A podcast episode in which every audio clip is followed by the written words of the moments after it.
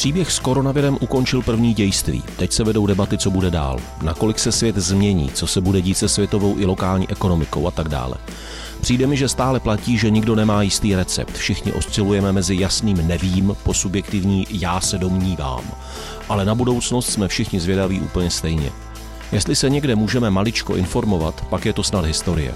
Pravda, nic takového se ještě nikdy nestalo, ale třeba najdeme někde v minulosti nějakou událost, nad kterou by mohlo mít smysl se pozastavit. Vážím si toho, že se do historické rizikové debaty se mnou pustil i profesor historie Martin Kovář. Je tu další podcast Housebot Petra Horkého. Martine, díky moc za čas pro tuhletu debatu. Já si od ní slibuji uh, uvedení té vlastně historicky unikátní situace, kterou teď žijeme, do historického kontextu. První věc k té formulaci eh, historicky unikátní situace. Eh, já si myslím, a teď se tě chci zeptat, jestli se pletu, že vlastně nikdy v dějinách lidstva nebyla globální epidemie, o které bychom ještě byli schopni se všichni v reálném čase informovat. Je něco, s čím bys to srovnal, nebo potvrdíš, ano, toto tady nikdy nebylo? V rozsahu takovém, jako je to dneska, od zapadlých ostrovů v Pacifiku po megapole, jako je New York, středoevropská města, vesnice, kde, kde jsou zavřené, zamčené, aby obyvatelé nemohli tam a zpátky, tak eh, v posledních stoletech asi ne, ale je pravda, že když třeba zuřila španělská, takzvaná španělská chřipka, která podle odhadů, ty už se nikdy nedokážou potvrdit, měla na svědomí desítky milionů, možná i 100 milionů lidí v letech 18, 1918 až 1920, mm. tak to byla taky celosvětová záležitost. Ale rozdíl s tím dneškem, od toho dneška spočíval v tom, že tehdy jsme neměli sociální sítě a internety, takže i když ta informovanost o ní byla rychlá, zdaleka se neblížila té dnešní. Hmm. A do některých regionů přišla, ty, přišly zprávy se spožděním a tak dále, tak dále. Tohle vypnutí světa v tomto slova smyslu je fakt unikátně jedinečné. To svět ještě nežil. Protože vlastně i SARS, což je taková jakoby poslední globální událost tohoto typu. Byť neměla rozměr pandemie. Ano, ale proběhla stejně v době, kdy nebyl ještě Facebook. Ještě to neběželo ty sociální sítě za prvé na plné pecky a taky rozsah byl neporovnatelný, neporovnatelný s tím jo, legendární příběh hongkongského hotelu, kde to všechno začalo. Čínský lékař e, ze Sunyacenovy nemocnice během jediné noci nakazil 14 lidí. No, no. Ty to v zápětí rozvezli po světě, e, čtyřistovky, čtyřistovky nakažených z těch mm, a mm, bylo pomalu vymalováno. Celkem 8 tisíc lidí bylo nakažených. No, no. Ano. To, ten SARS je v mnoha odech srovnatelný, ale ne co se týče rozsahu nákazy a ani ne co se týče rozsahu mrtvých, protože zemřelo nějakých 762 lidí. Což jsou zlomky. To jsou zlomky tomu, co toho, co lidi, kteří dneska umírají, důsledně říkám, s koronavirem. Ano, protože ano, aritmetika a matematika kolem koronaviru je alespoň zatím velmi diskutabilní. To je... Velmi diskutabilní a říct, kolik lidí zemřelo na koronavir, skoro nejde a myslím, že kdybychom si to řekli, byli bychom překvapeni, jak nízké číslo to je. Mm-hmm. Když teda teďka ale zanedbám tu relativně velmi nízkou smrtnost koronaviru, uh, a chtěl bych se bavit o morových ranách. To jsou takové, jako každý z nás to někdy slyšel, viděl v nějakém filmu. Jak to uchopit mentálně? Černé smrti, morové, morové nákazy, tak předně byly regionálně omezené nebyly to celosvětové nákazy toho dnešního typu. Mm-hmm. Ty legendární v polovině 14. století jo, prošly Evropou. Jejich umr- umrtnost lidí tehdy byla děsivá, v některých regionech 50%. To je strašný. Jo, e, některá města byla úplně vyhubená e, tou nákazou. Ehm, třeba na výsledcích, na, na, na číslech 30 leté války, na počtu mrtvých od konce 10. do konce 40. let 17. století, měla na těch na počtu mrtvých měli větší podíl eh, epidemie nejrůznější, hmm. než, než ty bojové akce samotné. Jo? A hladomor eh, v souvislosti s neobděláváním polí a tak dále a tak dále. Samozřejmě, že to působilo že ty nemoci působily jednak fakticky, tedy už zabíjeli ty lidi, a stejně dramatický dopad byl ten psychologický. Jo? To je případ těch mrtvých měst, kde se šířila nákaza. No, městské rady vyhlašovaly uzavírání čtvrtí, nemocní nesměli opouštět domy, ve kterých ta nákaza byla. Domy byly ověšovány červenými svítidly nebo červenými stuhami. To je třeba případ morové nákazy, te, která je velmi známá. Mimo jiné, protože ji o několik desetiletí později velmi sugestivně popsal Daniel Defoe v deníku morového roku. Ano, to je Londýn, Londýn, na počátku druhé poloviny 60. let 17. století. Ano, no, Těch ano. mrtvých nebylo, relativně nebylo zase tolik. Ale dojem, který vyvolala ta morová nákaza, to jak zdevastovala město. Už tehdy jeden, ze, dvou, jeden, jeden ze dvou, tří hlavních uh, přístavů evropských tak to, to, to bylo, tohle bylo ohromující. Pověz mi prosím tě, jak to vlastně probíhalo v Londýně, protože když si představím tu obrovskou společnost lidí z vnitřní hierarchii s poměrně vysokou komplexitou, s vnitřní organizací, co to způsobilo z hlediska chodu toho města a z hlediska fungování lidí, uh, myslím jako psychologicky a společensky? Sociálně. Tak uh, ta nákaza přišla od holandských námořníků s velkou pravděpodobností a rychle paralizovala především oblast dnešní City. Uh-huh. To město se zavřelo podobným způsobem jako dneska zavíráme města. Nikdo na ulicích, to znamená, doma. Eh, skoro nikdo, skoro nikdo na ulicích, eh, na nárožích ulic eh, hromady mrtvých, které obtížně se stačily odklízet. Ehm, řešili úplně stejné problémy jako dneska. Skolaboval obchod na řece. Čeho ti lidi tehdy žili? Skolaboval obchod na řece Temži. Ehm, žili z toho, co měli k dispozici. Ono to netrvalo dlouho, trvalo to od léta do podzimu. Čtyři měsíce byla ta nejhorší. To je. Ehm, v porovnání s tím, jak dlouho můžou být zavřené ekonomiky dnešní a tak dále. Uh-huh. Jo. Eh, navíc se to týkalo prakticky pouze Londýna a některých dvou částí v severní Anglii. Nebyla to nákaza celo, ani, ani celoanglická, natož celoevropská v té době.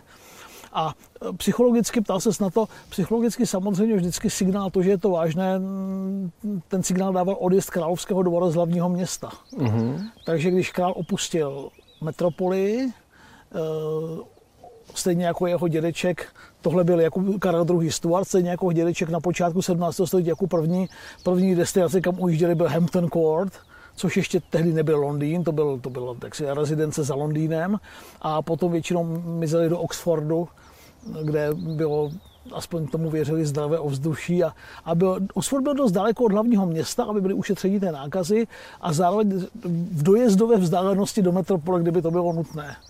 Takže na lidi strašně psychologicky působilo to, jestli král je nebo není přítomný ve městě. A když král v létě v roce 66. odjel z Londýna, tak to byl signál, že to bude vážné a taky to následující dva měsíce vážné bylo. Měli lidi pocit, že je vrchnost zradila? Nebo to byl prostě jenom signál, že je to zlý? Ne, ne, my, myslím, že ne. Oni byli zvyklí na to, že panovník je z boží vůle král, Jakub prvním určitě pro Angličany ještě byl. Karel II. to místy zdařile předstíral. Uh-huh, uh-huh. Ne, e, to bylo standardní chování, je, je vážná doba, koruna se musí chránit, koruna se velkým jako dvůr, takže ne, ne ten, ten pocit, e, který třeba Britové zažívali za druhé světové to války. To právě myslím, že královna tak, zůstala v Londýně, odmítla to, to, ho opustit. To by, tehdy už to bylo důležité, tím, spí, tím spíše tady fungovaly některé kontrasty, že americký velvyslanec tehdejší pravidelně tatínek budoucího prezidenta Kennedyho, tehdejší americký ambasador v Londýně pravidelně večer opouštěl město ze strachu před bombardováním a tak dál, což dělalo e, nedobrý dojem a byl to kromě jeho neúplně skrývaných sympatí s nacistickým Německem jeden z důvodů, proč ho nakonec Frank Roosevelt odvolal z Londýna. Mm-hmm. A to, že v téhle těžké době premiér a královská rodina řekli, zůstáváme s vámi, dokonce když byl bombardován Buckinghamský palác, tak uh, král, král řekl nic lepšího a královna řekla, královna matka budoucí Alžběty řekla, jako nic lepšího nás nemohlo potkat. Konečně máme pocit, že jsme s vámi na jedné lodi. Mm-hmm. A mhm. královská rodina žila z přídělového systému stejně jako Londýňané. Jo? A zase můžeme to vztáhnout i k dnešku. Kdo čekal, že premiér nemocný na koronavirus skončí uh, v soukromé, na soukromé elitní kritice Miliose. Svatý Tomáš je jako do, hodně dobrá nemocnice, ale je to NHS, Národní zdravotní, ne, nemohlo jinak samozřejmě. To, Britové mu odpustí, myslím, skoro všecko. I to, že to na začátku, jak se dneska píše, porceně, etc.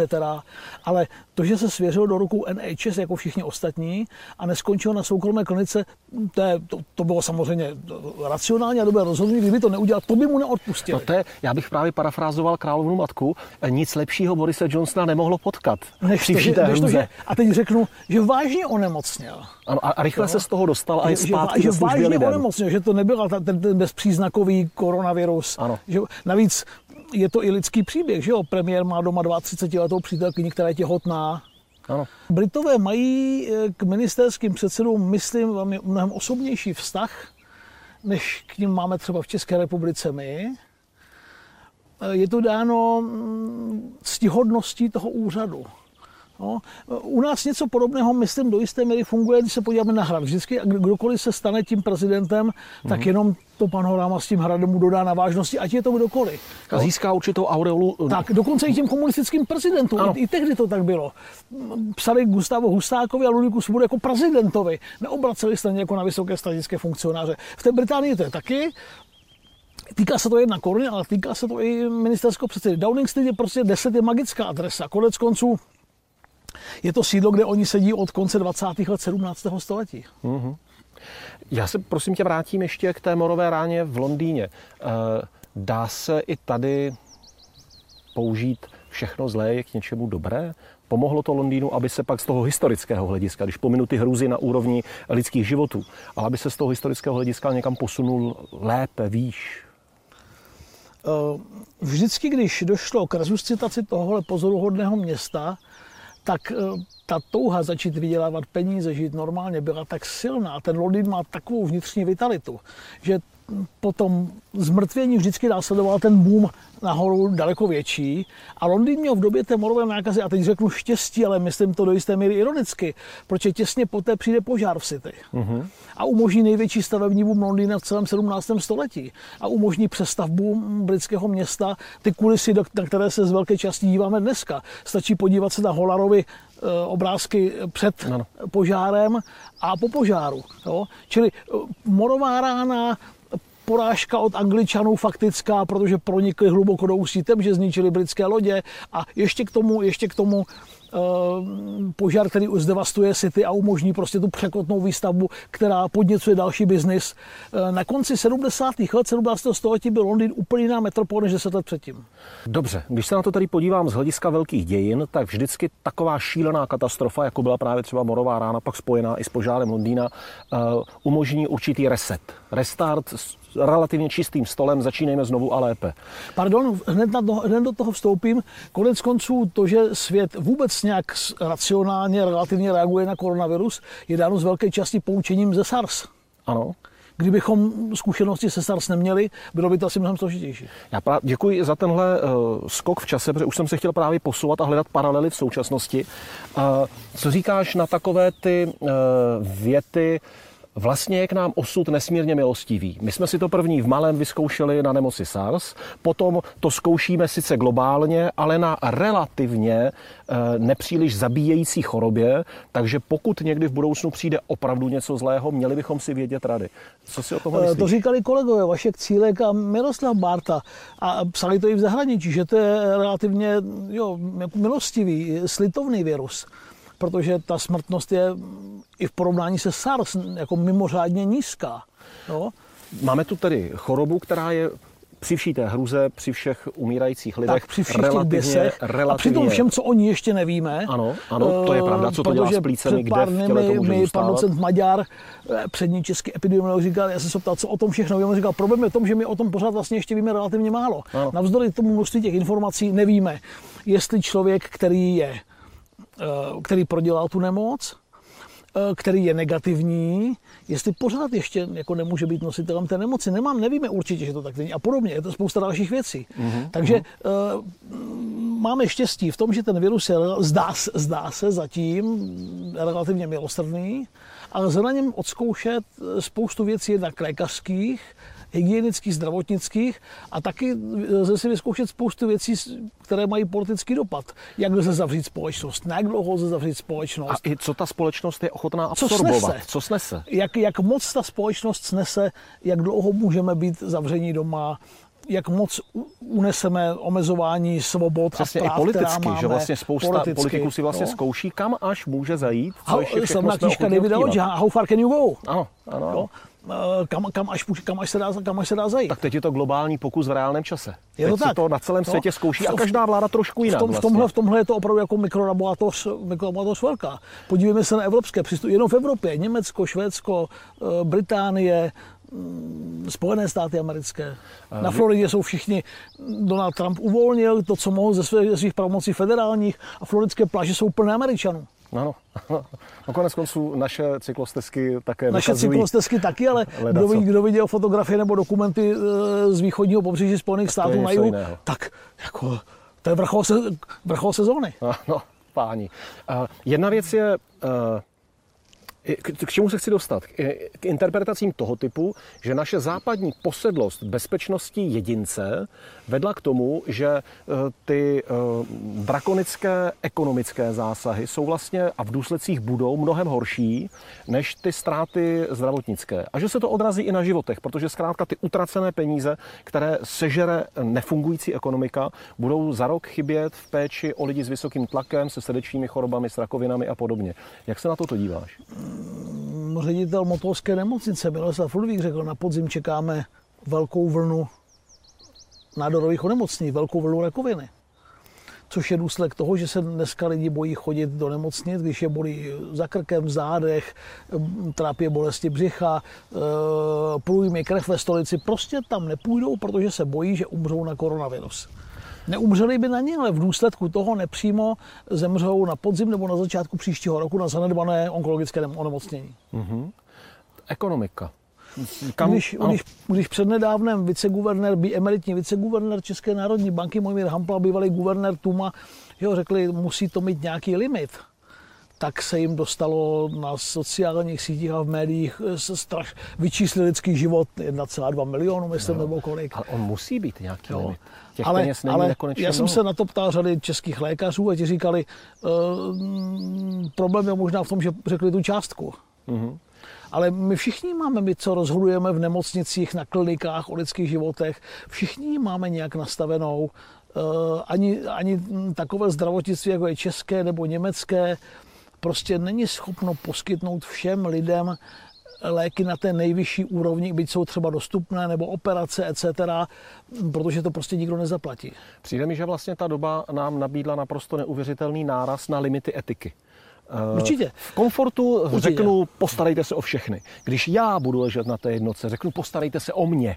Ale když najednou tady sedím a říkám si, i ty daně mají konečné číslo a příští rok stát vybere dramaticky méně, než vybral pro letošek, tak najednou všichni budeme žít hůz, všude těch peněz bude méně. A kde se to potká najednou, já nevím, teď vymýšlím house numero, ale právě na základě článku, eh, které vedli ekonomové, kolik eh, utracených korun za jednoho vyléčeného nemocného covidu bude stát x mrtvých právě na eh, tak. uh, onkologická ani, ani, ani to nemusíme převádět jenom na tu ekonomiku, ale kolik zachráněných na koronavirus uh, v důsledku toho umře na něco jiného. A to je strašná debata samozřejmě. Tak, jako... A to dneska nikdo neví a to, to, to bude na debatu příští jaro nebo další jaro nebo za několik let, protože mm, jedno z nejlepších vyjádření, co ti epidemiologové mají, říkají, budeme s tím muset žít léta. Pravděpodobně s tím budeme muset žít léta, a nebo možná úplně na pořád. Ano, tak jako ano. žijeme s jinými chorobami a zvykneme si na to, že se, že se prostě na to umírá, stává se to. Ekonomicky, poslední otázka, poslední téma. E, vidíš už teď nějakou ekonomickou dynamiku, ať už globální, nebo třeba evropskou, nebo českou, která se dává do pohybu? Uh, mně se v záplavě těch vesměs pesimistických předpovědí vlastně líbilo to, co řekl Jan Švejnár před pár dny, ohledně americké ekonomiky, že je přesvědčený, že ta resuscitace bude mnohem rychlejší a efektivnější, než se nám dneska zdá. Hmm, to by bylo dobře. Jo. Jestli já nejsem ekonom, já si netroufnu na ekonomické, netroufnou si na ně ani ekonomové, na to, abych to dělal já. Spíš historii není nějaká paralela právě. Ale, ale po druhé světové válce z naprosté devastace, takový, takhle, takhle to vyletělo nahoru. Jo. Po 20. léta, 19. po první světové válce, vždycky, když ta ekonomika spadla. Konec konců do jisté míry i po velké hospodářské krizi. Jo. Tu teda, to bychom si nepřáli, protože tam ten růst nastartovala až válka, až zbrojení před válkou a válka. Ale myslím si, kdybych si měl vsadit, řekl bych, že letošní rok bude špatný a že od příštího roku bych byl optimista, pokud je tu resuscitaci ekonomickou. Takže věříš na ten lidský potenciál, který teď se pumpuje tou karanténou a bude mít potřebu vybuchnout potom do té aktivity? Mm, všichni budou mít chuť pustit se do utrácení, podnikání, investování. Eh, je to, ten kapitalismus je fascinující v tom, že tohle umožňuje a tohle podněcuje. A v dějinách to takhle bylo. A já jsem velký fan kapitalismu. tak eh, já věřím, já věřím tomu, že pokud nedojde, pokud nedojde eh, v důsledku činnosti politiků k nějakým dramatickým omezením osobních svobod, podnikatelských svobod a tak dále, což zase dneska nevíme, protože některá opatření jsou hraniční, i ta česká. Majitelé nemovitostí doplácející na to, že jejich nájemníci nebudou splácet byty. To je, tady jsme na hraně opravdu, jako to se dotýká soukromého vlastnictví a, a svobody podnikání. Pokud ne, ne, nebudou tahle opatření pokračovat a nebudou mít masivní rozměr, tak já věřím v lidskou podnikavost a v touhu rvát se a uspět a něco vybudovat, tak uh, z povahy věci jsem to mohl optimistický. Mnohokrát děkuji, Martina. Taky děkuji.